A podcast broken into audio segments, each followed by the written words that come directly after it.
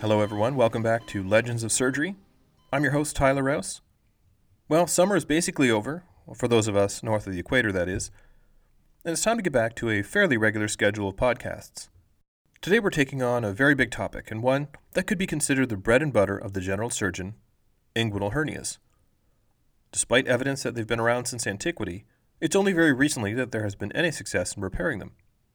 We'll follow the history and evolution of hernia surgery and meet some of the famous surgeons that made attempts to repair them with varying degrees of success. All that and more in this episode of Legends of Surgery. So let's start out with the very basics. What is a hernia? Most people think of those in the groin, but in its most general definition, a hernia means a bulge or protrusion of an organ through the structure or muscle that contains it. Now, certainly the most common ones we think of are inguinal, umbilical, ventral, etc., that involve the abdomen. But don't forget, the brain can herniate with high intracranial pressure, where parts of the brain can be squeezed across structures like the cerebral falx, the cerebellar tentorium, and the foramen magnum. Intervertebral discs can herniate, and there are many other examples, but here we're going to discuss one specific type of hernia, the inguinal hernia. Have you ever wondered where the word inguinal comes from? The origin of the word inguinal is actually fairly simple. The Latin word for groin is inguine. More challenging is the word for a hernia operation, herniorrhaphy. I certainly struggled with that in medical school and the spelling of it too. Now it means the correction of a hernia by a suturing procedure. Hernio from hernia, of course, which comes from the Greek word hernios, meaning an offshoot or bud. The suffix raphy comes from the Greek word rhaptein, meaning to stitch or sew. So let's get into the history of inguinal hernias. Given their frequency, it comes as no surprise that there's evidence of inguinal hernias in ancient history. The ancient Egyptians, Phoenicians, and Greeks all describe hernias and ways of treating them. Hernias can even be detected in mummified remains of the pharaohs Merneptah, 1215 BCE, and Ramses V, 1157 BCE. Merneptah showed a large wound in the groin with the scrotum separated from the body, which has been inferred as evidence of hernia surgery. Ramses V had an unmistakable hernia sac in the groin. In the Hippocratic corpus, hernias were said to be the result of either drinking water from large rivers or experiencing a traumatic event to the belly. By the 3rd century BCE, the Alexandrian medical scientists of Egypt clearly advocated for surgery. Preoperative sedation was achieved by a root extract of mandrake and hemostasis by vascular ligature. But sadly, the original transcripts were lost with the destruction of the Library of Alexandria by fires attributed to the Romans. Speaking of Romans, the writings of the Roman physician Celsus were some of the earliest accounts of the hernia and its repair in the first century CE. However, he did not differentiate between direct and indirect hernias, demonstrating a lack of understanding of the anatomy and pathology of hernias. And don't worry, we'll cover that later. But his approach of closing the external ring, which would have a high rate of recurrence, was still the best the medical world would have to offer for nearly two millennia, with minimal improvements. In fact, the removal of the testicle became a routine part of the operation for centuries, as advocated by Galen. And of course, there was the usual quackery, demonstrating a fundamental lack of understanding of anatomy and pathology. These included bloodletting, of course, tobacco enemas, and special diets, all of which surely had no effect. Other attempts included inflating the bowels and shaking patients in the inverted position.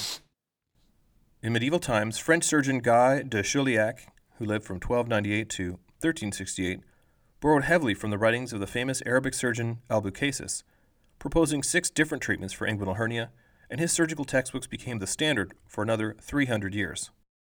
The organized and detailed study of hernias began during the Renaissance, with the famous French surgeon Ambroise Paré even devoting an entire chapter to hernias in his book, The Apologie and Treaty, giving a detailed account of the hernia operation in detail and describing how the hernia contents should be reduced into the abdominal cavity and the peritoneum, which is the abdominal lining which makes up part of the hernia sac, should be sewn up.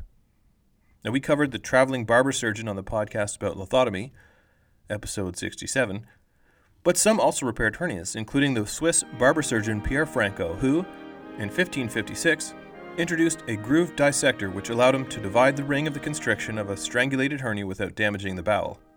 A few other revisions were made, but surgeons were limited by a lack of understanding of anatomy. Now, this began to change in the mid 1700s, during a boom sometimes called the Age of Dissection, or the Anatomic Era. Many famous surgeons made contributions to the understanding of hernias, including John Hunter, episode 50, who in 1790 pointed out the congenital nature of some indirect hernias. And we'll get into some of those details in a minute. Astley Cooper from the last episode played a large role in the understanding and treatment of hernias. Not only did he describe venous obstruction as the first step in the cascade of events in a strangulated hernia that leads to dead bowel, but it was his monograph in 1804 that had the largest impact. In it, Cooper described the fascia transversalis and showed that it was the main barrier to herniation. He also showed its extension behind the inguinal ligament into the thigh as the femoral sheath, and the pectineal part of the inguinal ligament, which is now known as Cooper's ligament. And many others contributed to our understanding of anatomy, names like Hesselbach, Camper, Scarpa, Richter, and Gimbernat, to name a few. Now, their names live on in anatomical components of the inguinal region, and there are just too many to cover in this episode, so I'll try to tweet out a little about each and describe their anatomical contributions. Now, despite this advancing knowledge, surgery was still limited, as opening the inguinal canal was usually followed by severe sepsis and recurrence of the hernia. Like many surgical advances, inguinal hernia surgery had to wait for the advances of anesthesia and antisepsis before the next big step could be taken. Now, before we continue, I think we should spend a bit of time explaining what inguinal hernias are and how and why they form. And to understand this, we'll need to cover a little embryology and anatomy. Now, don't worry, this will be brief, but helpful in understanding the next phase of the history of inguinal hernias. Now, some of you may know the gonads, which are testes in males and ovaries in females, develop inside the abdomen. But during normal development, the testes descend into the scrotum in the third trimester of pregnancy. Now, in case you don't know, the reason for this is thought that testicles require this cooler environment for sperm development. So, one good question is why did humans evolve to, quote, have your entire genetic potential contained in a thin satchel of unprotected, delicate flesh, end quote, as stated in an article in Scientific American? Well, not all animals did. The trait of undescended testicles is called testicond and is found in whales, dolphins, elephants, aardvarks, and a few others. But maybe a topic for another day. So let's talk about the descent of the testicle. It's preceded by the gubernaculum, a structure whose purpose is to guide the testicle during development. First described and named in 1762 by our old friend John Hunter, again, episode 50, it's a Latin word meaning the steering oar, helm, or rudder. And here's your fun fact of the day the Latin word for pilot, gubernator, is the origin of the word gubernatorial, as in the gubernatorial candidate, someone running for state governor. Anyways, the gubernaculum and a diverticulum of peritoneum moves through the inguinal canal and into the scrotum to become known as the processus vaginalis, which normally closes between 36 and 40 weeks gestation eliminating the peritoneal opening at the internal inguinal ring. Now, failure to close results in a patent processus vaginalis, which explains the high incidence of indirect inguinal hernias in preterm babies. So let's take a more detailed look at the inguinal canal. Now, the anatomy is very complex, so we'll stick to the basics. It begins at the deep or internal inguinal ring, which is a hiatus or opening in the transversalis fascia. This is a thin tissue lying between the transversus abdominis muscle, part of the abdominal wall muscles, and the peritoneum, which lines the inside of the peritoneal cavity. The canal is about 4 to 6 centimeters long and contains the spermatic cord in men, which includes blood vessels, nerves, lymphatic channels, vas deferens, etc., which are connected to the testicle, and the round ligament in women. Now, this travels from lateral to medial and ends on the superficial aspect of the abdominal wall musculature at the superficial or external ring, where the spermatic cord crosses the medial defect of the external oblique aponeurosis. An external oblique is another abdominal muscle. Aponeurosis is a more sheet like version of a tendon, attaching muscle to bone. It comes from the Greek word apo, meaning off or away, and neuron, meaning sinew. I think we cover this, but the reasons we call them neurons is because that when nerves were first identified, they were thought to be connective tissues or sinew. Now, there are a couple of ways to visualize the inguinal canal. One is to imagine this canal as a box with different structures making up the superior, inferior, anterior, and posterior walls. The canal begins with the deep inguinal ring and ends with the superficial inguinal ring. Now, those structures include a number of ligaments as well as the aponeuroses of the muscles that make up the abdominal wall. Now, another way to think of it too is to consider the anterior perspective, approaching it through the groin, and the posterior perspective, from the abdominal cavity, which becomes more important in laparoscopic surgery. Now, one fun thing here from the posterior perspective is the description of the triangle of doom, the triangle of pain, and the circle of death. Now, each contains important structures to avoid with specific anatomical landmarks. I just wanted to mention that. Now, inguinal hernias have many classification systems, but the basics is to think of them as direct or indirect. So, direct is a weakening of the abdominal muscle walls directly behind the superficial ring, whereas the indirect goes through the inguinal canal, entering through the deep inguinal ring. Now, remember the descent of the testicle and the patent processus vaginalis? These two are often divided as being acquired, meaning the direct type, or congenital, indirect. But it's not that simple. In fact, a combined direct and indirect hernia is possible and has the fantastic name pantaloon hernia. All right, let's get back to some history. We're beginning to enter the era of modern surgery. As mentioned, there weren't really any successful surgical options available, which explains the renewed interest and numerous types of surgeries that would be developed, and also some, shall we say, creative treatments. Here's one great example I came across. In the mid 1800s, a man named James Heaton offered an injection method in which a secret concoction was instilled into the inguinal region and somehow a repair would occur. Claiming a 90% cure rate, the American Medical Association in 1853 demanded that he provide the contents of his potion so that it could be used for the public at large. Heaton refused, but it was still discovered that the mixture was white oak bark and morphine. Despite this, it was continuously used until 1891, when William T. Bull reported 21 cases with 21 recurrences after a year, and so it fell out of favor.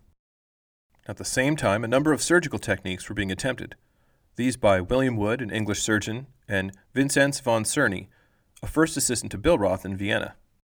Wood's technique involved taking the hernia sac, folding it back on itself, and using it as a sort of plug at the internal ring. The external ring would be sutured closed.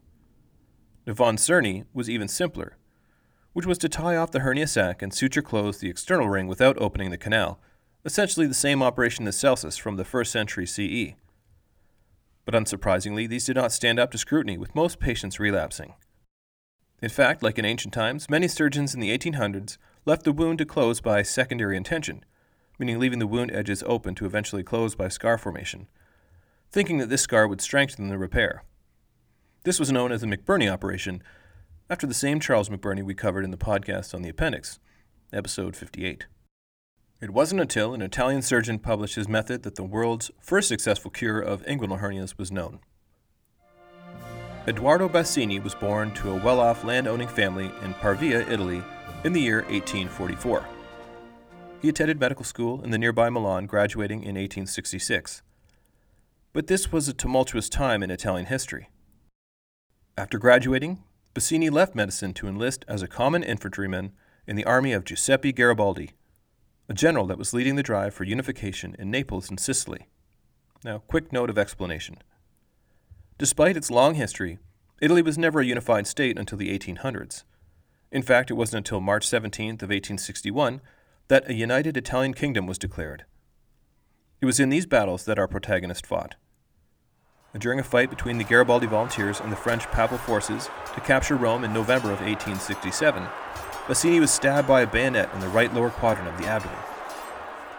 After spending a night on the battlefield, he was taken prisoner by the French forces and taken to a field hospital. Bassini developed peritonitis and nearly died, but his condition improved, and he eventually developed an enterocutaneous fistula, where the bowel opens onto the skin. For five months he convalesced in Pavia, and the fistula finally closed in May of 1868. And during this period of inactivity, he became interested in the Museum of Medicine at the University of Pavia, studying the works of masters like Giovanni Morgagni, Antonio Scarpa, and Giovanni Monteggia. Their attention to the minute details of anatomy would have an influential role on the young physician. Now, following his recovery, Bassini stayed on to work in Pavia under his former instructor and the physician who treated him, Luigi Porta. And of course, he went on a medical pilgrimage, learning in the clinics of Theodore Billroth in Vienna, Bernhard Langenbeck in Berlin, and Joseph Lister in London. Now, as we know from episode 4, Lister brought antisepsis to surgery, and this strongly influenced our young surgeon, taking these ideas back to Italy. After becoming the director of surgical pathology at the University of Padua in 1882, he undertook detailed dissections of the groin region, gaining valuable understanding of the anatomy that would allow for his breakthrough. Now, first attempting hernia repair in 1875 with two patients using the Wood technique and three by the von Czerny technique, Bassini found both methods inadequate. Using his understanding of anatomy, Bassini devised a surgical method that involved dissection of the layers of the inguinal canal to the transversalis fascia, and then reconstructing the posterior wall of the inguinal canal in several layers. This represented a new way of repairing hernias. Instead of obliterating the inguinal canal with deep suturing of the rings, he reconstructed the canal physiologically, recreating the internal and external openings with anterior and posterior walls. The first attempt on a patient was made on December 23, 1884.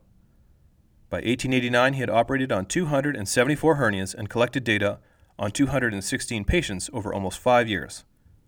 The idea of monitoring your outcomes seems obvious today, but at the time it was unheard of.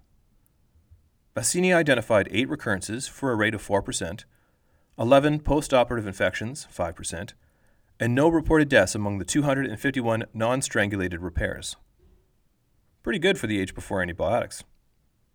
Now, to put that into contemporary perspective, the Billroth Clinic at the time had a mortality rate of 6% and a recurrence rate of 33%. Bassini published this data in a German journal, Langenbeck's Archives of Surgery, in 1890.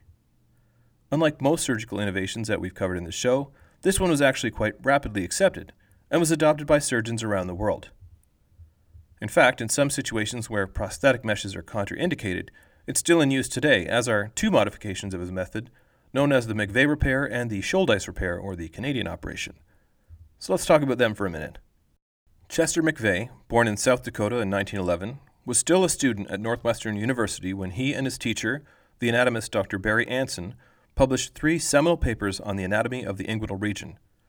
In fact, the repair that he created is sometimes called the Anson McVay repair. And in 1939, as an intern at the University of Michigan Hospital, he published a paper entitled a fundamental error in the Bassini operation for direct inguinal hernia. Now, he spent his entire career in the small town of Yankton, South Dakota, the town he was born in. His major contribution was improving the anatomical understanding of the insertion of the transversus abdominis muscle and transversalis fascia into Cooper's ligament, not Poupart's, and altering Bassini's repair accordingly. Edward Earl Shouldice, 1890 to 1965, was born on a farm at Chesley, Ontario, Canada. Now, despite starting his training to become a minister, Shouldice switched to medical school, graduating from the University of Toronto in 1916. Of interest, Norman Bethune, subject of podcast 21, was in that same class.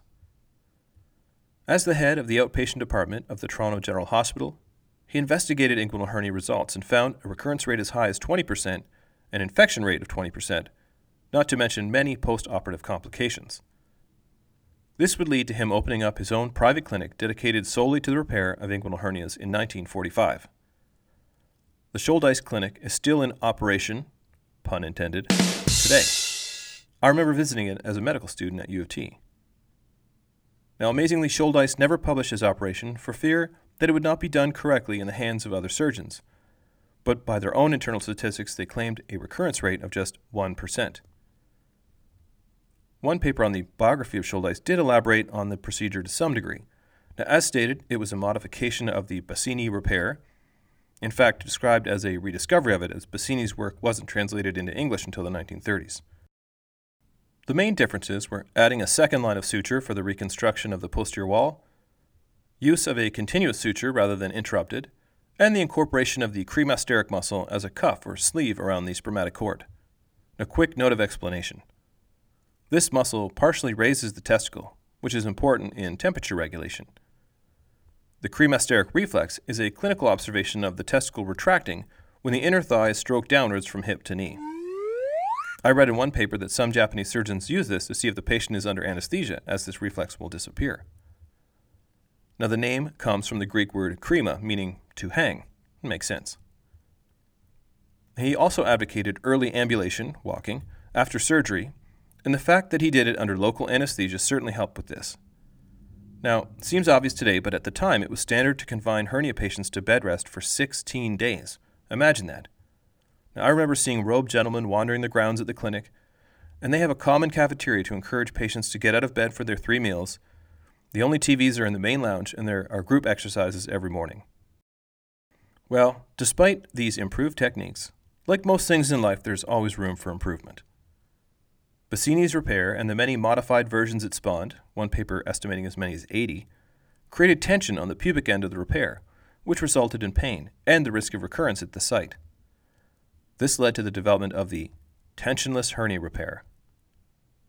So the solution was to use foreign material at the repair site rather than the patient's own tissues. The earliest attempts date back to Henry Orlando Marcy, a Boston surgeon who recommended kangaroo tendon in 1887 that must have been hard to come by. He also experimented with ox, whale, and deer tendon. Now, others used material from other places in the human body, including a pedicle of the external oblique aponeurosis, fascia lata from the thigh, and even skin. As late as 1975, one surgeon recommended using vas deferens. Of course, as these are human tissues freed of their blood supply, they naturally degenerate. Another breakthrough in technique was the introduction of using an artificial material to reinforce the repair, typically referred to as mesh. Now, the initial meshes used in the early 1900s were made of woven soft metal and were not successful. But it was a chemist working for DuPont named Wallace Carothers who discovered a method for creating synthetic polymers in 1935. He is credited with inventing nylon, which led to the era of surgical meshes. Melick was the first to use nylon in hernia repair. Starting in the 1940s, a number of synthetic polymers were used in inguinal hernia surgery. By the 1960s, Dr. Richard Newman had performed over 1,600 inguinal hernia repairs using polypropylene. Dr. Irving Lichtenstein, 1920 to 2000, in the year 1968 first introduced the plug technique for femoral and recurrent inguinal hernia repair using a rolled cylindrical or cigarette Marlex mesh plug. This idea evolved to hand rolling more of a cone shape and even to pre shaped mesh inserts. Now, the mesh plug hernioplasty is now a widely accepted technique. But it was in 1987 where Lichtenstein published a huge series of patients with repairs using Marlex mesh that had the big impact. This involved over 6,000 patients followed from 2 to 14 years and showed a recurrence rate of 0.7%. This became known as a tensionless repair as the mesh was used to bridge the gap between the muscular and ligament tissues. Now, here's a quote from Lichtenstein himself quote, why should one attempt to reconstruct normal anatomy when the mere presence of a hernia has already attested to the deficiency of the canal floor? Lichtenstein popularized and introduced this tensionless prosthetic repair of groin hernias into a routine outpatient procedure and even advocated this as an office procedure under local anesthetic, which initially was quite controversial. He also proclaimed that hernia surgery was special and must be performed by experienced surgeons rather than the usual practice of delegating it to unsupervised trainees doing minor surgery. The next evolution of hernia repair was repairing them from the inside using laparoscopic techniques. Interestingly, the idea of repairing hernias from the intra-abdominal approach dates back as far as 1891, when the Scottish surgeon Lawson Tait stated in the British Medical Journal, quote, I have the impression that the radical cure of herniae, other than umbilical, will by and by be undertaken by abdominal section. End quote. Of course, dissecting the groin is far less invasive than opening the abdomen, and so this would have to wait for the beginning of the era of laparoscopic surgery. The trailblazer here was a South African surgeon working in New York City named Ralph Ger. His life story is interesting, so let's take a moment to cover it. Born in Cape Town, South Africa on February 20th of 1921, he went to medical school rather than have to move to Pretoria and learn in Afrikaans to pursue his first interest, veterinary surgery. Ger served in the South African Medical Corps in World War II before going to England for surgical training. Returning to South Africa, he worked at the Somerset Hospital, which treated non white South Africans during apartheid. In fact, the government found out that he had agreed to treat a group of university student anti apartheid activists, should they need it, and took away his hospital privileges. This led to Ger emigrating to New York City, where he did the work that we're interested in. Ger did a study where 12 patients undergoing abdominal surgery for other reasons also had their hernias repaired from inside by using metal clips to close the peritoneal opening of the hernia sac. The 13th patient was a 23 year old man who on November 24, 1979, had a laparoscopic closure using metal clips applied by a modified forceps instrument. This showed no evidence of recurrence at the time of his reporting of this work in the Annals of the Royal College of Surgeons of England in 1982. Ger and others would continue this work, later using staples, but it wasn't until 1989 that a prosthetic mesh was used for laparoscopic hernia surgery. One of the earliest methods was called the intraperitoneal onlay mesh repair, which was basically to place a mesh over the hernia opening and staple it in place. But this fell out of favor due to complications including organ injury, nerve injury, and recurrence of hernia. The two techniques most commonly used are TAPP, transabdominal preperitoneal repair, reported in 1991, and TEP, totally extraperitoneal repair, also reported in 1991, and showed even lower recurrence rates. Now, today, the open, mesh based, tension free repair pioneered by Lichtenstein through the groin is still the standard of care, but laparoscopic approaches may be indicated for recurrent hernias and bilateral hernias. All right, now we've covered a lot on the common inguinal hernia, but there are a number of interesting and other rare hernia types, many of which are named after the surgeons that first described them. This podcast has gone on long enough, though, so what I'll do is tweet out some of these hernias with descriptions of the surgeon and hopefully some good images too. Now, that wraps up another episode of Legends of Surgery. I hope you enjoyed it. Now, the next episode is based on a listener request. Surgical Technologist Week is coming up September 16th through the 22nd. We'll take a look at the history and role of these healthcare professionals who are often overlooked. Now, did you know that their role began during the World Wars? And while we're on the subject, we'll cover a bit of history of other members of the OR team throughout history. Have you ever heard of a surgical beetle or a dresser? We'll cover all that and more. Now, in the meantime, please rate the podcast on iTunes or wherever you download episodes and leave a comment there, or follow me on Twitter at Surgery Legends, like us on Facebook at Legends of Surgery, or send an email to legendsofsurgery at gmail.com. I'd love to hear from you about your thoughts on the podcast or ideas for future episodes. As always, thanks for listening.